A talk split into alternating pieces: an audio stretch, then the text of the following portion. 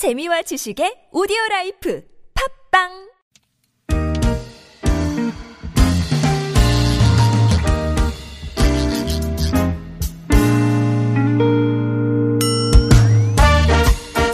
서울 속으로 2부 시작해보겠습니다. 오늘 노무상담 있는 목요일입니다. 이원석 노무사 오늘도 든든하게 스튜디오에 나오셨습니다. 어서 오십시오. 네, 안녕하세요. 잘 지내셨습니까? 네. 날씨 참 괜찮은데 오늘 또 미세먼지 저희 황사 걱정해야 된다고 얘기해가지고 노무상담 앞두고 조금 마음이 무거우실 수도? 네, 딱히 뭐 무겁지는 않고요. 그 아카시나무 얘기했었잖아요. 네. 그 저희 밖에서는 그 공교롭게도 여성 스태프들은 모두 장세희 생태 이야기꾼이 얘기한 그거를 어린 시절에 즐겨 했다. 네. 근데 고풀소. 네. 뭐, 여러 가지를 뭐 다 이렇게 공감을 하던데, 노무사님하고 저는 별로 아카시나무에 얽힌 추억이 없는 것 같아요. 아니요, 저는 이렇게 있어요? 어릴 때 그 꽃을 뜯어먹은 기억은 나거든요. 아카시나무. 예. 아마 지금, 그게 맞는 것 같은데. 청취자분들은 막, 그걸 왜 안 해봤냐며 뭐 난리 나셨어요. 콧불소는 제가 잘 기억은 안 납니다만 가시가 있는 걸로 봐서 그걸로 아마 친구들을 많이 찌르고 다니지는 않았을까. 네. 기억은 안 납니다만. 그렇죠. 원래 가해자는 기억이 좀. 그래. 아, 뭐 이게 자연과 함께하는 어린 시절의 추억이 있었다는 것만으로도 행복한 기억이 아니실까. 저 어릴 때 뭐하고 살았는지 모르겠네. 왜 아카시나무와 관련된 추억이 없지? 도시에서 사셨던 모양이네요. 아닌데요. 저도 비슷한데. 아무튼 뭐. 자, 이 시간 노무상담은 구글 플레이나 애플 앱스토어에서 TBS 앱 내려받아 설치하신 다음에 실시간 무료 메시지 보내실 수 있고요. 샵 0951번 단문 50원 장문 100원 유료 문자. 카카오톡은 TBS 라디오와 풀친 맺으시면 무료 참여하실 수 있습니다. 9809번님 사연부터 좀 볼게요. 조금 긴데, 중소기업 사업주입니다 하셨어요. 저희 회사는 주간 근무자는 8시 30분까지 출근해서 야간 근무자하고 교대하게 돼 있습니다. 근데 직원들이 임의로 8시까지 출근해서 야간 근무자의 업무를 도와주기도 합니다. 물론 저는 이런 지시를 하지 않았죠. 직원들 중에는 이때도 연장 근로수당을 받아야 되는 거 아니냐 이런 불만들이 있는 것 같습니다. 어떻게 대처하면 좋을까요? 네.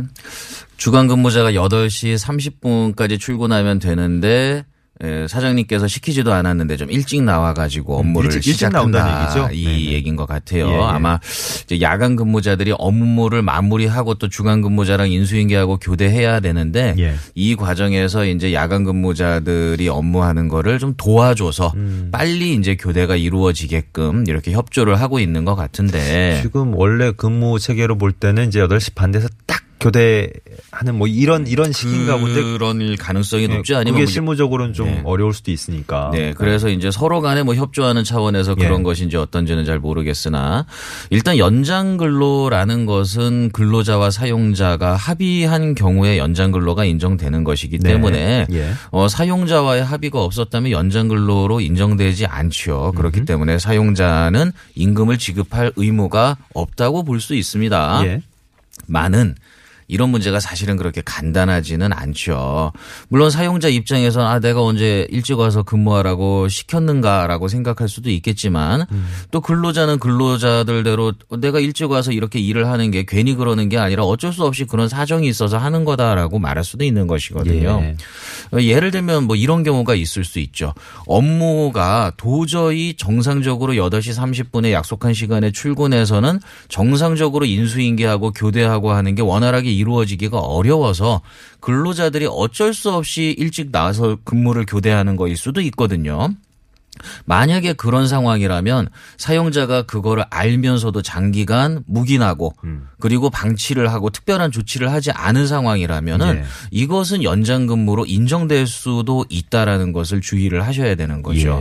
그렇기 때문에 일단 사장님께서 판단하셔야 될 것은 근로자들이 일찍 출근해서 야간 근무자의 업무를 도와주는 게 어떤 필연적인 업무상 필요 때문에 부득이하게 이렇게 하는 것은 아닌지를 일단 조사를 해보셔야 된다는 것입니다. 정말 꼭 필요해서 하게 될 수밖에 없는 거면 네. 사업주 입장에서도 반드시 뭐 이게 근무 형태를 바꾸든지 그렇죠. 후속 조치가 있어야 되는 거니까. 그렇죠. 만약에 이런 경우 있을 수 있어요. 그냥 정상적으로 주간 근무자가 정상적으로 8시 30분에 출근하면 야간 근무자들의 업무가 지체돼 가지고 야간 근무자가 늦게 퇴근할 수밖에 없고 이러다 보니까 근로자들이 서로 협조하기 위해서 주간 근무자가 이렇게 자발적으로 해주는 거일 수도 네. 있거든요.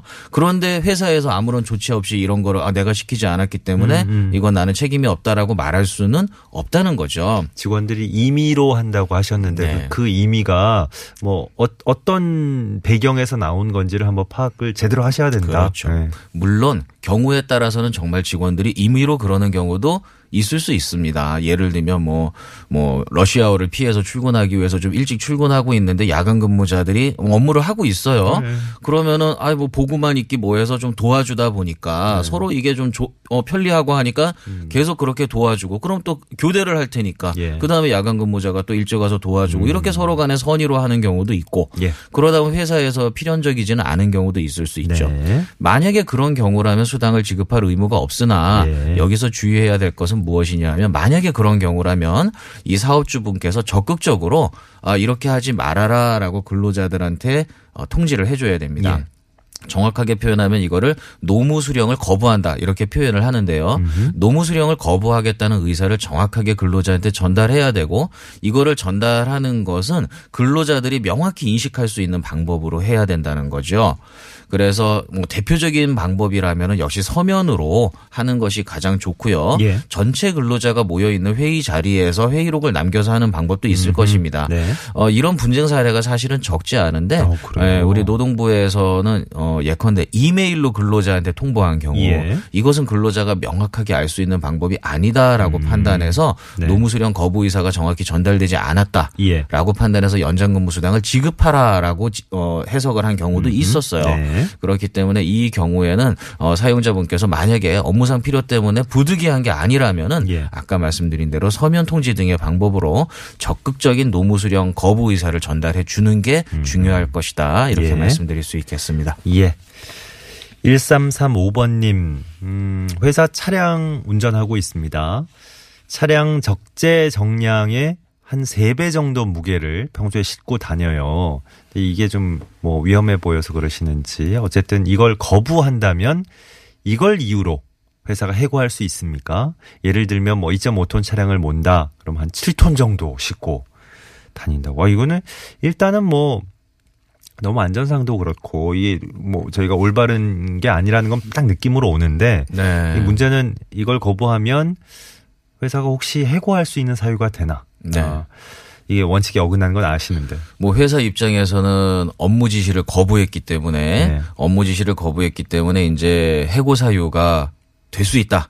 이렇게 판단할 수도 있겠죠. 이게 좀 특수한 상황이기 때문에 저희가 네. 이제 여기에 집중해서 아마 노무사님이 생각을 해 주시겠지만 이걸 네. 일반적으로 약간 확장할 수도 있을 것 같아요. 그러니까 회사 사정상 지금까지 뭐 이렇게 해온 것 아니면 특별한 때 이렇게 하고 있는 것이 네. 있다면 근데 그게 사실은 근로규정이나 뭐 상식적으로 볼 때나 아니면 법률상으로 틀림없이 어긋난 걸 알면서도 그렇죠. 회사는 시키고 있고 우리는 하고 있고 이거를 만약에 근로자 입장에서 거부를 한다. 그러면 네. 내가 혹시 무슨 불이익을 받지 않을까. 우리 회사는 이렇게 해야 되는데? 라고 이제 사업주는 주장을 하고. 그렇다면? 상당한 용기가 필요한. 어떻게 해야 되나. 네. 우리가 보통 이제 회사의 취업 규칙 같은 복무 규정이나 취업 규칙을 보게 되면 해고 사유가 이렇게 막 여러 가지 열거되어 있는 경우가 네. 있죠.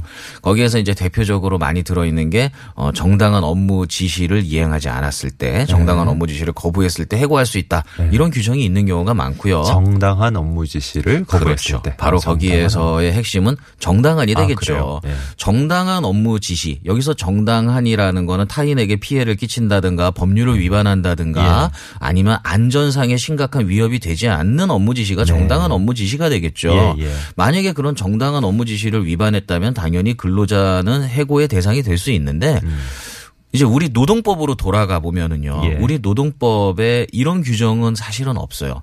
부당한 업무 지시를 거부할 수 있는 권리. 사실은 이런 것들도 사실은 넓게 보면은 근로자의 권리 보호 차원에서 명시가 돼야 되는데 예. 그런 부분들이 명시돼 있지 않기 때문에 이런 다툼들이 일어나는 거죠. 어떻게 보면 너무 당연한 거니까 예. 법률 규정에 안 들어있는 건가 싶기도 하지만 그래도 하나 정말 말씀하신 대로 딱 명시가 돼 있으면 든든할 텐데. 예.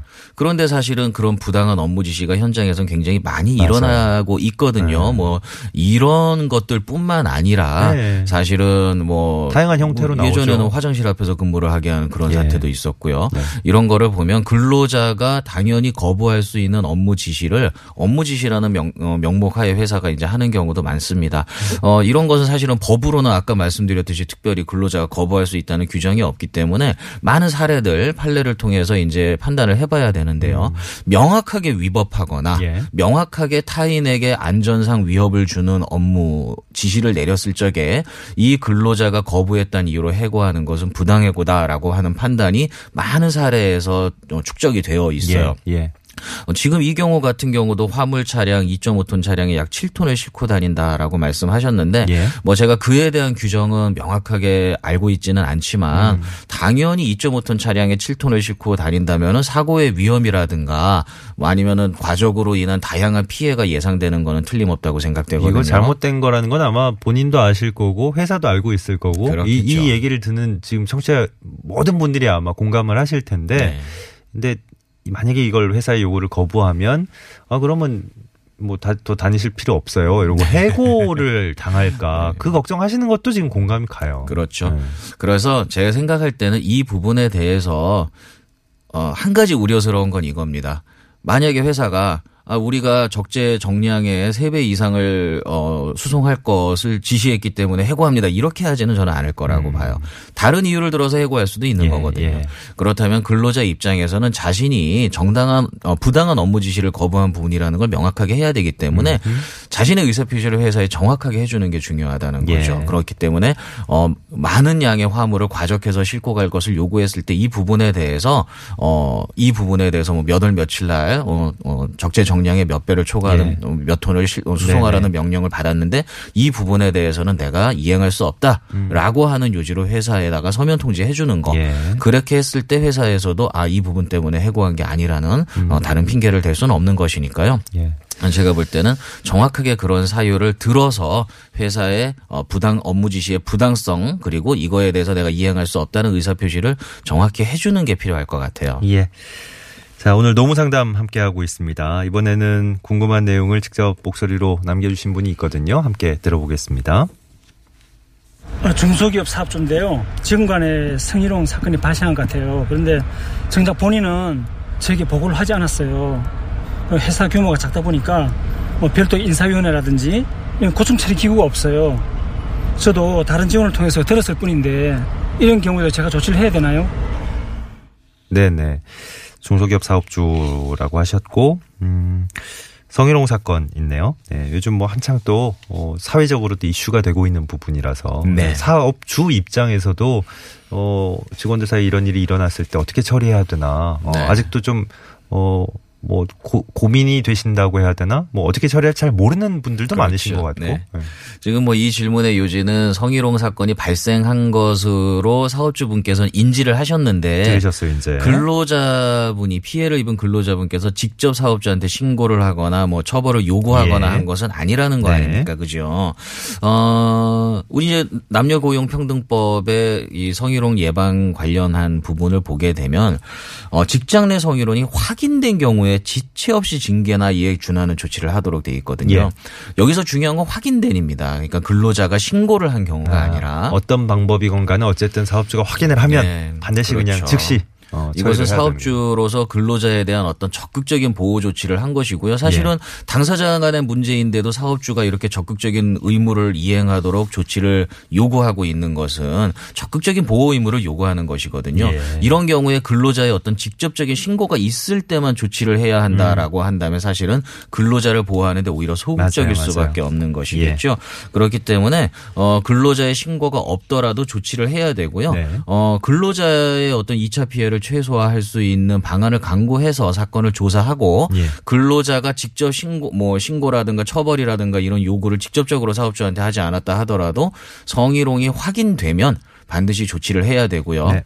그리고 여기서 조치를 할 때 반드시 피해를 입은 근로자의 의견을 묻도록 되어 있다라는 점을 주의를 하셔야 됩니다. 예. 무조건 적정한 선에서 조치를 하고 끝내는 게 아니라 네. 이런 조치를 하도록 했으니까 당신의 의견을 진술해 달라. 예. 이 절차를 분명히 거치셔야 된다는 걸 염두에 두셔야 됩니다. 예. 좀 기회가 있을 때 나중에 시간이 조금 여유가 더 있을 때 한번 공식적인 절차를 정리를 네. 해 주시는 걸로 하죠. 예. 자, 오늘 노무 상담은 여기서 마무리해야 되겠습니다. 이원석 노무사 수고해 주셨습니다. 고맙습니다. 네, 감사합니다. 자, 평소에는 고용노동부 1350번 이용하시거나 전화 120번을 통해서 자치구별 시민 명예노동 옴부즈만 제도 이용하셔도 좋겠습니다. 네, 전주부터 아주 시원하죠. 5월 24일 목요일에 함께했던 서울 속으로 물러갈 시간입니다. 페퍼턴스의 긴 여행의 끝곡으로 흐르고 있어요. 전해드리면서 물러갑니다. 내일 아침 다시 뵙죠. 고맙습니다.